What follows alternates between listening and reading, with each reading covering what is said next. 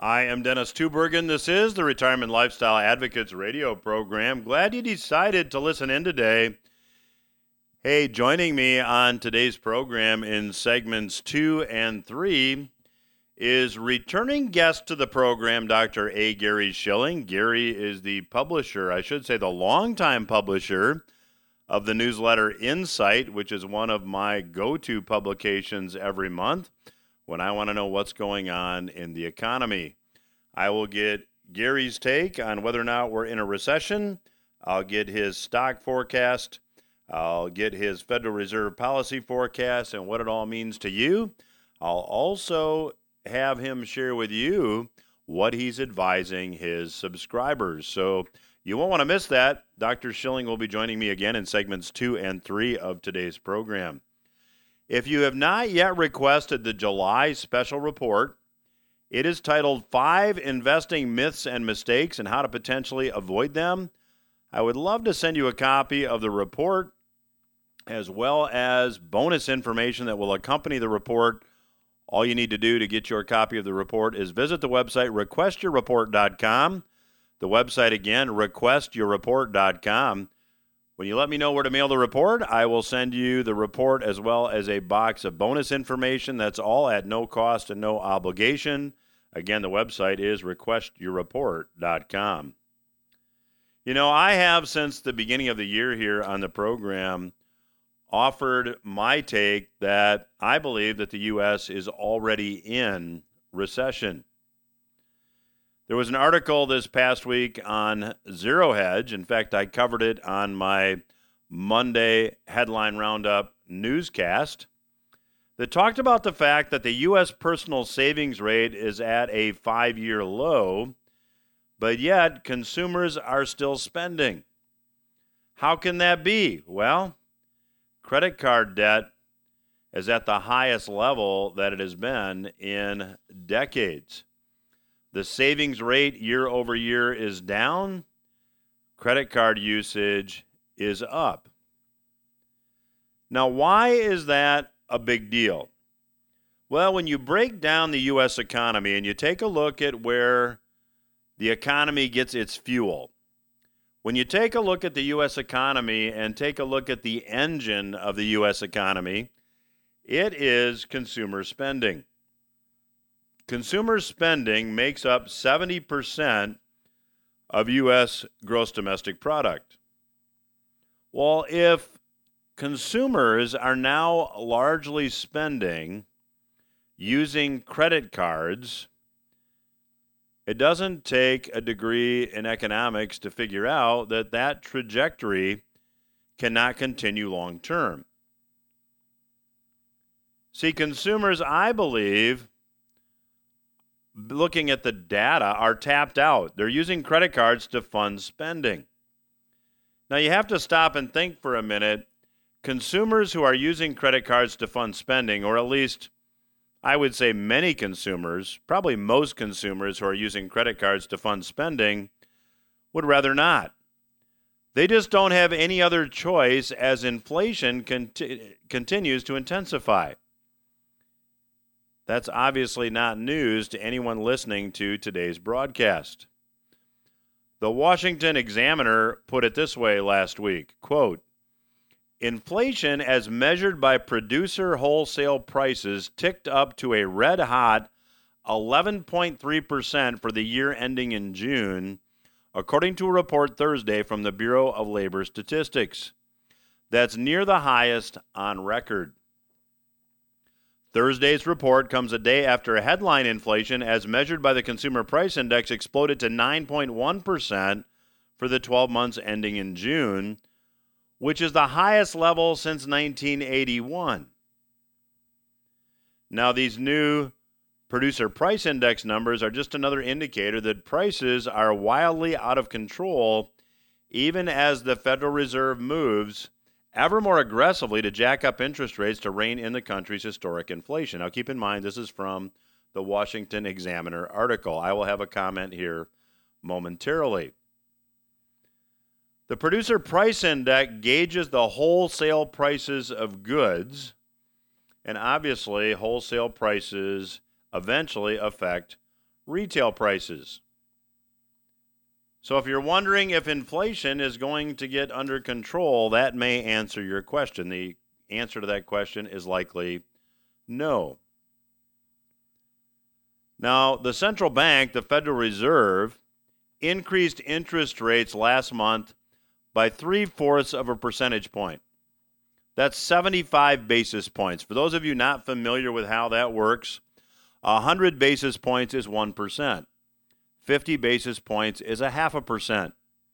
The Federal Reserve increased interest rates by 0.75% or 75 basis points. It's the first time interest rates have increased at that level since 1994. More typically, the Fed raises interest rates a quarter percent or 25 basis points at a time. So the June hike of 0.75% was like three rate increases previously. Now, the Fed is going to meet again this month, and the talk is it will likely raise its rate by another 75 basis points, and some analysts are saying maybe even 100 basis points. Now, Atlanta Federal Reserve President Raphael Bostic said that, quote, everything is in play including a full percentage point hike. Now, my take is this. When you take a look at the Fed funds rate presently, it's hovering right around just under 2%. Now, if you want to get inflation under control, you need to have real positive interest rates. So even if the Fed raises interest rates by 100 basis points, if they raise interest rates by a full 1%, inflation will probably not be affected. But financial markets may be. Now, at the beginning of this year, I forecast the U.S. was likely in a recession, and as the evidence comes in, it seems that that may be accurate. Let me make another prediction here and now. I expect that before this year is over, the Fed will reverse course on the interest rate increases. I believe the Fed will see the need to support the economy. Now, there are some analysts who disagree with me, including many who have been guests on this program, and I guess time will ultimately tell. But those who say that that likely won't happen argue that the dollar would be devalued to an even greater extent, further threatening its use internationally in trade. Now, why do I come to such a conclusion? Why do I think the Fed will likely reverse course and reduce interest rates again?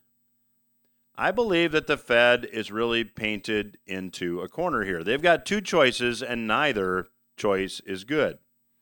One, they reverse course, they reduce interest rates, they continue upon they continue their program of quantitative easing and inflation intensifies even further. Getting inflation under control completely would mean a painful deflationary period. Now, I find it to be somewhat ironic that this painful deflationary period will probably not be avoided. In fact, I believe we might be even witnessing the onset of a painful deflationary period at the present time. Stocks are down significantly year to date, and I believe real estate will soon follow. In fact, I believe that we're seeing the beginning of the cracks in the real estate market presently. Now, I talk about this in my July special report. The July special report is titled Five Investing Myths and Mistakes and How to Potentially Avoid Them. I'd be very glad to send you a complimentary copy of the report. All you need to do is visit the website, requestyourreport.com, and I'll send you the report as well as some bonus information. And the report talks about the five mistakes that investors often make in an environment like this. They ignore the realities of the economy. They think that because it's worked in the past, it's going to work again in the future. And that may not be the case. In my view, and my strong conviction is that will not be the case. Mistake number two is investing only in traditional asset classes like stocks and bonds. Mistakes num- mistake number three is taking a broad market approach to investing. Mistake number four is sticking with buy and hold investing. And mistake number five is waiting for the market to come back before constructing a retirement income plan. Now, the report, Five Investing Myths and Mistakes and How to Potentially Avoid Them, is available this month only in July. And again, to get your free copy as well as some bonus information, including how to potentially use revenue sourcing to manage your assets in today's economy. Just visit the website, requestyourreport.com. The website again is requestyourreport.com. I'd be glad to send you a copy of the report as well as all the bonus information. And a quick reminder if uh, you're not yet using the free resources available at the Retirement Lifestyle Advocates website, I'd invite you to visit the website at retirementlifestyleadvocates.com. Uh, you'll get uh, the ability to access the Headline Roundup newscast that airs live every Monday. It is recorded and posted there. The podcast version of this radio program is there, as well as the weekly newsletter distributed uh, via email called Portfolio Watch. That's at retirementlifestyleadvocates.com. I'll be back after these words with my special guest, Dr. A. Gary Shilling. Welcome back to RLA Radio. I'm your host, Dennis Tubbergen. Joining me once again on today's program is returning guest Dr. A. Gary Shilling. If you're a longtime listener, you recognize Gary as a uh, periodic guest here, and uh, Gary publishes a newsletter that uh, is really must reading. If you want to know what's going on in the economy and how it might affect your investments, it's titled Insight. You can learn more by visiting agaryshilling.com or by calling his office at 888-346-7444. I'll give that uh, web address and the phone number again before the segment is over. And Gary, welcome back to the program. Always glad to be with you, Dennis. So, Gary, in your Insight newsletter uh, for July, the headline is the top in interest rates may be near. Uh, is the Fed here going to make the decision to be more accommodative at the maybe expense of more inflation, or how do you see it? Well, there, there are a couple of features there. One is if you look at, at the past, the Fed tightens credit. Now, they work on the very short end, overnight rate called the federal funds rate, but the effects spread throughout the, the curve. The further away you get from where the Fed is, the less the effect, but there is an effect. Um, and and so that means when the Fed does shift gears, it does have an effect on longer term yields, 10 year Treasury uh, note yields, 30 year Treasury bond yields. Uh, uh, and, and, and, and, and that's important because the Fed tightens credit, and when they do, like they're doing now, they almost always precipitate a recession. there are exceptions, but very few. Um, now, when the Fed gets to the point where they see that they've done the deed, that they are pretty well sealed in a recession, I think that's once again going to be true. We may already be in one. Then they back away, and they oftentimes shift from tightening to credit ease even before the peak of business. Uh, they they in effect are, are are leading it, and so that's why you do get a leading effect of of uh, interest rates throughout the yield curve spectrum. And I, I and I think that I think that we're at the point now uh, where you can begin to look at that uh, for the Fed, uh, maybe later this year, early next year, but uh, for the Fed to move. Now, the other thing that affects is is that Treasuries and I and interest rates. I I really uh, favor Treasuries because they're the the safest uh, investment vehicles around. You don't have to worry about the whether the company's going to go broke or the president what he's having for breakfast. But but the point is that uh, that uh, they they really are a great safe haven.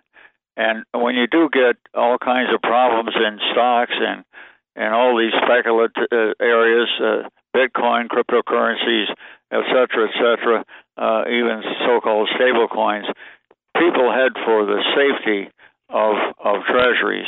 and that's not only Americans but foreigners.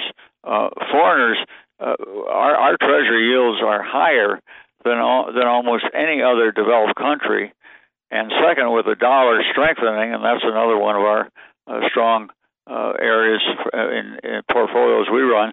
With a strengthening dollar, it means that foreign investors get a what's called a translation gain. In other words, if they're investing in treasuries in dollars uh, and the dollar goes up, that means that they're that the value in their own currencies rises as well.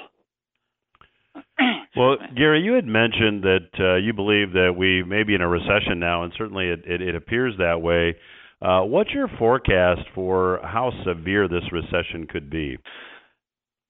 It it could be it could be severe. I don't think it's going to be as severe as the uh, as the uh, 2009 uh, uh, 2007 2009 recession, which was really touched off by the collapse in subprime mortgages. I don't think it's I don't think it measures up to that. Uh, but it could be it could be fairly moderate recession. Now, uh, recessions are not really uh, they they feature big declines in stocks. I mean, normally there's a uh, so-called bear market, meaning at least 20% decline in major stock indices like the S&P 500. But the economy itself, and usually look at this in inflation-adjusted terms, uh, real terms, it's called uh, real GDP if it declines two and a half, three percent, that's a that's a that's a recession. Uh, you, you don't have double-digit declines in economic activities. It's it's more the lack of growth than the the actual decline. But um, I, I do think that we could have that, and uh, but I don't see great imbalances out there that need to be corrected, like the subprime mortgage uh, excesses uh, a decade ago. But you but you never know. The one thing about recessions is that they they they do uh, expose a lot of speculation, and there has been plenty. All the money pumped out by the Federal Reserve and by the uh, anti-COVID rounds of stimulus, and there were three big payments, checks sent to households. That money didn't go into uh, uh, spending on on goods and services. It went into housing and it went into went into stocks and it went into a lot of speculations. You look at all the cryptocurrencies and these other areas that are really were benefiting from this. So you don't you don't know what's really beneath the surface there, and uh, is going to be revealed as things start coming apart. So, Gary, when you take a look at uh, uh, where stocks are, you were on uh, probably about four months ago and said that uh, we'd see more downside in stocks. What's your forecast now? I think well, stocks are are down. You look at the S and P; they're down about twenty percent, uh, a little over twenty percent, and I think they're about halfway to the bottom. The the first half is really changing the values, the price earnings ratios, if you will, the values that people put on stocks. Now the second half is the actual decline in earnings, which is the result of the recession. And of course, we're just moving into the earnings season uh, for the second quarter earnings. We'll we'll we'll know a lot more uh, in a couple of weeks on that. But I think we're in the we're sort of in the second half, and say the first half twenty percent, second half twenty percent, total decline. I would say around forty percent uh, in the S and P 500. So, Gary, do you see stocks reversing when the Fed maybe reverses course and becomes a little bit more accommodative? It seems that the Fed has uh, really buoyed this market up uh, over the last several years. Yeah, it's uh, yeah, and there was this uh, sort of concept of the the Fed put. In other words, you know, a put is basically if you buy a put, you're you're buying the ability to to uh, uh, buy stocks cheaper. And the idea was there was a Greenspan put, and then the Bernanke put, and the Yellen put. Uh, it didn't it didn't get that way with with, uh, with the current chairman Powell. Uh, he kind of called the end of that. Uh, but the point is that what happens typically is that the uh, you, you first you, you do get the Fed shifting gears, uh, but the positive effects of that on stocks are usually then at least offset by the weakness in earnings. Again, the first half is a uh, decline in stocks is more the re- reduction in, in valuations uh, with the Fed tightening, interest rates rising, uh, more expensive to hold stocks or anything else. But then the second half, uh, things take over, and and you get uh, you get the earnings effect. So stocks uh, stocks do do turn they do turn up before the end of the recession, but they don't turn up before the start. Whereas the Fed sometimes shifts from tightness to ease before the start of the recession. So Gary, when you take a look at the uh, the, the, the long Treasury bond, um, it's had a bit of a rough go of it this year. Um, can I infer from your comments that you expect that that will likely reverse uh, here soon? Yeah, well, the, the, the long Treasury bonds did get beaten up. That that changed a couple of weeks ago. Uh, I think we got to the point where people were beginning to realize there was going to be a serious recession, and and the safe haven of Treasuries uh, was there. But uh, yeah, I think that I think we're probably uh, we we may have seen the the bottom on Treasury prices, the peak in, in yields. Here I have conversations, uh, and we've got about three and a half minutes left in this segment. I have conversations with uh, people in the real estate industry, and uh, seems that uh, about mid-May or so, uh, perhaps due to uh, rising interest rates, uh, the real estate market seems to be uh, beginning to show signs of slowing. Uh, what's your forecast for housing, and would you agree? Yeah, I, I, think I think we're going to have a lot of weakness. Now, not nothing as severe as the subprime mortgage collapse uh, that we saw in uh, 2007, 2008. Uh, but you, you've had a lot of speculation. You look at house prices relative to incomes; they're higher than they were back then, when you had all that subprime mortgage speculation. And and uh, uh, house prices are very sensitive to interest rates. Uh, it's kind of surprising that you haven't had a turn down in real uh, residential real estate before now, but I I think you've had a a, a feeding frenzy, if you will. You've had a lot of, of people who sort of said, "Oh well, housing, you can't lose money. It's it's going up. I don't care. I'm going to really strain so I can afford the down payment and the interest payments on a on a mortgage." Uh, but I think that finally got to the point where people realized that this this is this is just not uh, feasible, and and so we've seen this, and so we could see a big decline in housing. And housing is a small sector; it's only it's only typically about three percent of GDP, the total sum of goods and services produced in the economy in a given time frame. But it's so volatile; uh, it can it can it can add or subtract uh, a couple of percentage points to to uh, GDP. So it in itself, a collapse in housing in itself can constitute a recession. So that's why it's extremely important because it's so volatile. And of course, it's volatile because it's so highly leveraged. If somebody somebody puts down three percent with an FHA mortgage, uh, they've got a leverage of thirty-three to one. Uh, hey, that's a lot of leverage. Right, Gary. Uh, just for our listeners' uh, benefit, how long have you been publishing Insight? Oh gosh, we've been doing that uh, for over 30 years. Well, I would encourage the listeners to check it out. Uh, you can go to agaryshilling.com and learn more. You can also call Gary's office at 888 346 7444 to learn more about the Insight publication. I'll continue my conversation with Dr. A. Gary Shilling when RLA Radio returns. Stay with us. I'm Dennis Tubberg, and you are listening to RLA Radio. I have the distinct pleasure of chatting once again today with my guest, Dr. A. Gary Shilling. Uh, Dr. Shilling is the publisher of the Insight newsletter. It's a terrific publication. I would encourage you to check it out. You can learn more at agaryshilling.com. You can also call Gary's office at 888 346 7444 to learn more, and I'd encourage you to do that. Gary, you know, before we jump in and, and talk maybe some specific sectors in the economy, um, where do you see inflation topping out? Have we seen the worst of it here? We we, probably have. Uh, now, inflation is picking up. The revisions tend to be on the upside, uh, so we may see some further uh, big numbers. 9.1% year over year CPI was the latest one, of course.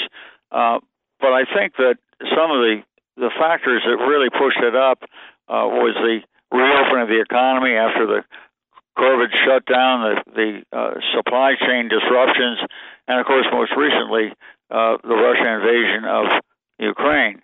That last one is still pretty much open. Uh, the, the previous two, reopening the economy and the supply chains, I think they are, are getting eased. Just one example all these ships that bring goods from Asia, consumer goods, you know, bicycles, uh, uh, cars, uh, home appliances, you name it, clothing. Uh, there were 130 of those back in January that were waiting to be unloaded in the West Coast, coast ports of Los Angeles and Long Beach. Uh, now they've whittled that down to 30. Those goods have been actually unloaded. They've moved inland into warehouses and a lot of them are, are big drugs on the market. They're Christmas merchandise that was overordered, uh, but you don't have that supply chain disruption. Quite the opposite. You got an excess of of inventories now. So I think a lot of those those issues are uh, well on their way to, to uh, re- resolution. But it's it's the war in Ukraine that you obviously don't know how that's going to end up. So, Gary, when you start looking at this economy, uh, particularly stocks uh, and, and the different sectors, and you really break this down in your July Insight newsletter, uh, you know, you have you have energy, uh, you have maybe utilities, and then you kind of have the rest of the market. What's your forecast for energy here? Uh, I think we're probably going to see continued high energy prices. Um, until we get enough weakness in the economy, and it, it will, is a, I think it is mounting up to a worldwide recession, that we reduce demand. The supply side just isn't going to increase that much. The Saudis and the Russians, uh, they want high prices. They don't want to really supply a lot more oil to reduce prices. And American frackers, you know, they they really stepped in earlier with huge increases in output, but it was a drill baby drill kind of motive, motivation, but now their their backers, their their lenders, banks, and their uh, stockholders are saying, "Hey, wait a minute, we want to see some we want to see some earnings. Don't drill as much. Just uh, let let uh, some constraints on supply uh, push up or maintain high prices." So uh, I don't think we're going to see much ease from the supply side, but it's the demand side which will be important. And there, if, I'm right that this is a full-blown recession, we'll see enough weakness in demand that we'll see a, a substantial decline in oil prices. Does that mean gasoline is going to go well? It was over five bucks a gallon now. I think it's around uh, four seventy-five, something like that. Uh, is it going to go back to two dollars a gallon? I I don't know, but I think it could be it could be a further substantial decline from here. Gary, there's a big push for, at least by by some policymakers, for green energy. Um, what's your opinion on green energy? Is is that a viable solution moving ahead, or is this more? Uh, has it got more more maybe more political motivation at this point, in your view? Well, the the green energy, of course, is something that that uh, Biden and the administration was pushing very hard. Um, the problem is that a lot of these technologies take time to develop, uh, not only the, the technology area but the actual outputs. And in the meanwhile, if you if you don't have the energy, they can't expand fast enough to fill the gap, and therefore, you know, that's why Biden went to uh, Saudi Arabia with hat in hand. I mean, he had he had really had very disparaging marks about the Saudis and wanted to go completely green in energy. Well, what happened uh, with the with the uh, disruptions and gasoline at five dollars a, a gallon? Uh, hey, uh, the, Biden wants the Democrats to get reelected in November, and you can't do that with that kind of price in gasoline. So he he's going over there trying to get the Saudis to to, to push up uh, push up production. Uh, but but the idea of the green energy, uh, those hopes, it, it may be it may be important, but it's starting with such a small deal. I think the renewable energy is something like 12% of the total U.S. Uh, consumption now. It's starting from a very very low base, and it's going to be years before it's going to be big enough to really take over from fossil fuels. So, Gary, in your um, July Insight newsletter. And if you're just joining us, I'm chatting today with Dr. A. Gary Shilling. He is the publisher of the Insight newsletter. You can learn more at agaryshilling.com or call his office at 888-346-7444. Um, you, you talk in your uh, July newsletter about uh, speculative stocks continue to drop, and uh, you know one one prime example of that is the ARK Innovation Exchange Traded Fund uh, that has right, fallen right. significantly. Um, uh, do, do you think that this era of IPOs for companies that have never made a profit is now maybe becoming a bit more rational? Oh yeah, I you know I mentioned earlier you had a lot of speculation, all this excess money created by fiscal stimulus that the uh, money sent out in in reaction to the pandemic, and of course the Federal Reserve just flooding the uh, flooding the country with money, and that's where a lot of it went.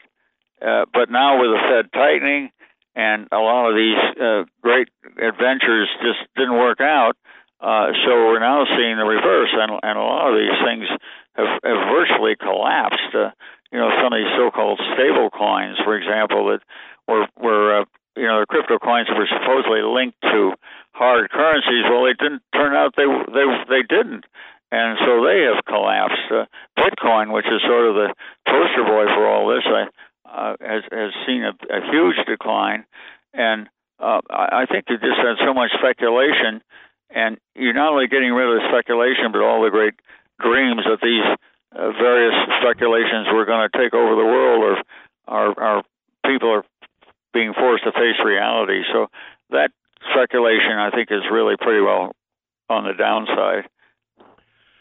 So, Gary, there's still the, we haven't talked much about this uh, today, but we've talked about it in past interviews. Uh, there's still the issue of worldwide debt is at uh, very excessive levels. Um, you can uh, disagree with that assessment if you like, but how do you see this really affecting economic growth moving ahead? Do we still have more uh, a fair amount of deleveraging that has to happen? Yeah, I, I think we I think we do, and you know, leveraging it, it takes two the two sides to do it. The the borrowers who want to leverage up, they see huge profits by increasing their borrow in relation to their capital investments, and of course the lenders who are very happy to accommodate them because they're picking up the fees and the interest uh, payments. So so you, you see this as everybody is is teaming up on the upside, but then you get the, the reverse. Now, uh, there, has been concern, of course, about leverage all over the place. Uh, the, the federal government, uh, and uh, that has not had a big impact because so many people want to be in Treasury securities that there's been plenty of money to finance it. But the real problems with leverage, I think, are more in the in the private sector. Uh, again, it's nothing as big or as widespread as the subprime uh, mortgage bubble, but you certainly see it in all these cryptocurrencies, stable currencies, these uh, these uh, uh, you know various vehicles where basically they they raise money and uh, special purpose acquisition companies they they raise money and they say I'll tell you later what I'm going to do with it. Give me your money now, and it's a it really it really is very rem- reminiscent of of what what happened back in some of the great speculations, the South Sea bubble, the tulip uh, tulip bubble mania, these in the 16, 1700s. Uh, but it, it, you know, uh, human nature doesn't change that much uh, over time, if at all, Dennis. So uh, people keep doing the same things, and when the money is there and the gullibility is there, there's going to be speculation, and it's going to come to grief, and that's what's happening now. So, Gary, in the time we have left, uh, share with our listeners what your favorite asset classes might be moving ahead. Well, I can tell you where you know we are we are registered investment advisors as well as uh, economic consultants and and uh, investment strategist. So I can tell you exactly what we're doing now. Um, it's really pretty simple. It's, it's what you would call risk, what's known as risk off, and what that constitutes is we're long the dollar and the dollar, we mentioned this earlier, is a safe haven, uh, and it's it's been it's been extremely strong, and I think it's got further to go. You look at you look at the uh, the euro; it's broken below par. Uh, Japanese yen is down considerably from its peak, and so on, versus the dollar. So the dollar. Uh, the second one is commodities. Um, we're short copper. I like copper uh, because it goes into almost anything that's manufactured. Uh, you know, whether it's machinery or or uh, or computers or plumbing fixtures, and so it's a very good measure of industrial production globally.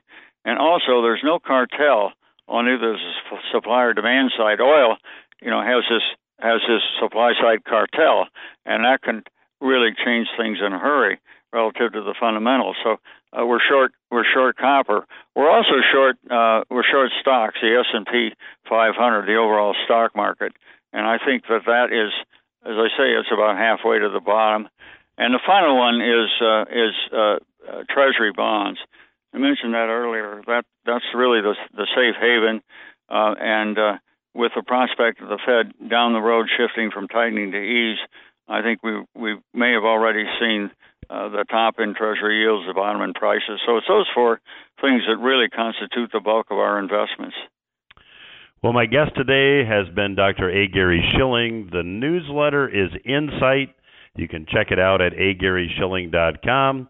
You can also call Gary's office at 888 346 7444 to learn more.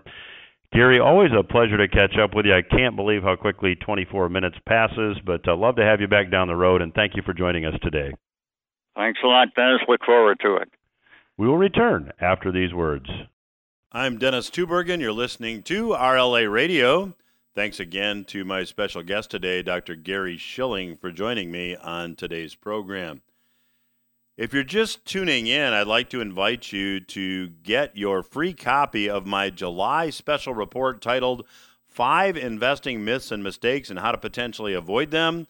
I'd be very glad to send you a complimentary copy of the report, as well as some bonus information.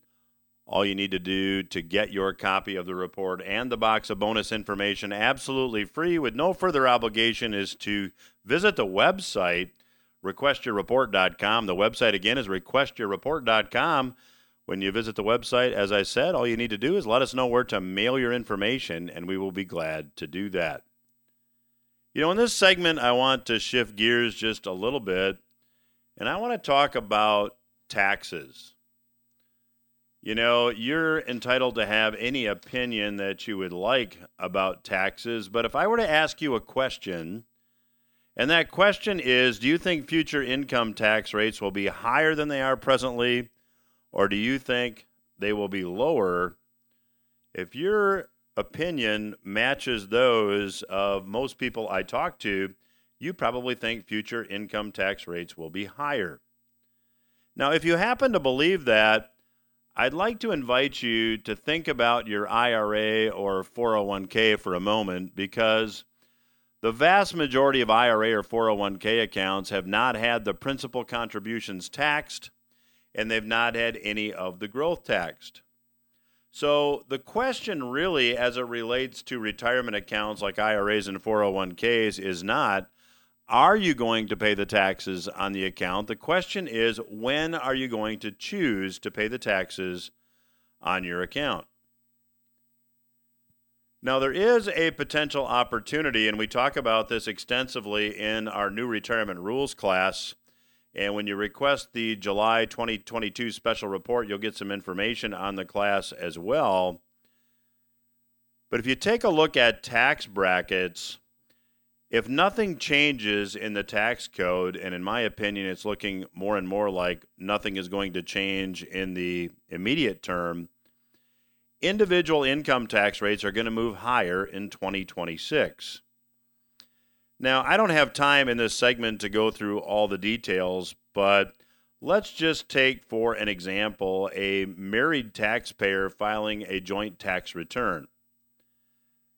They move out of the 24% tax bracket at $340,100 in taxable income in 2026 when tax rates will revert back to the rates that were in effect in 2017 if nothing changes they will move into the 25% tax bracket at about $85,000 in income.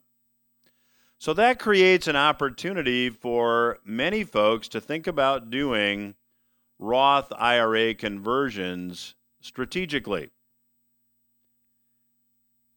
And even more important might be that if you're planning to leave your IRA or 401k to your children when you and your spouse, if you're married, pass on, then having a Roth IRA can make a lot of sense because there was a law passed a couple years ago called the Secure Act, which did away with something called the Stretch Out IRA.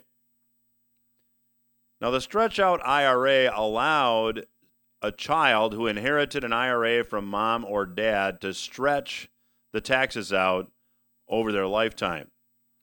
So, if a 50 year old were to inherit a retirement account, that 50 year old has a remaining life expectancy of 34.2 years, and under the old law, that 50 year old could take a distribution of 134th of the retirement account the first year, the next year 133rd, the next year 132nd, and so on. And they could literally get 34.2 years of tax advantage growth on the retirement account. That is no longer an option.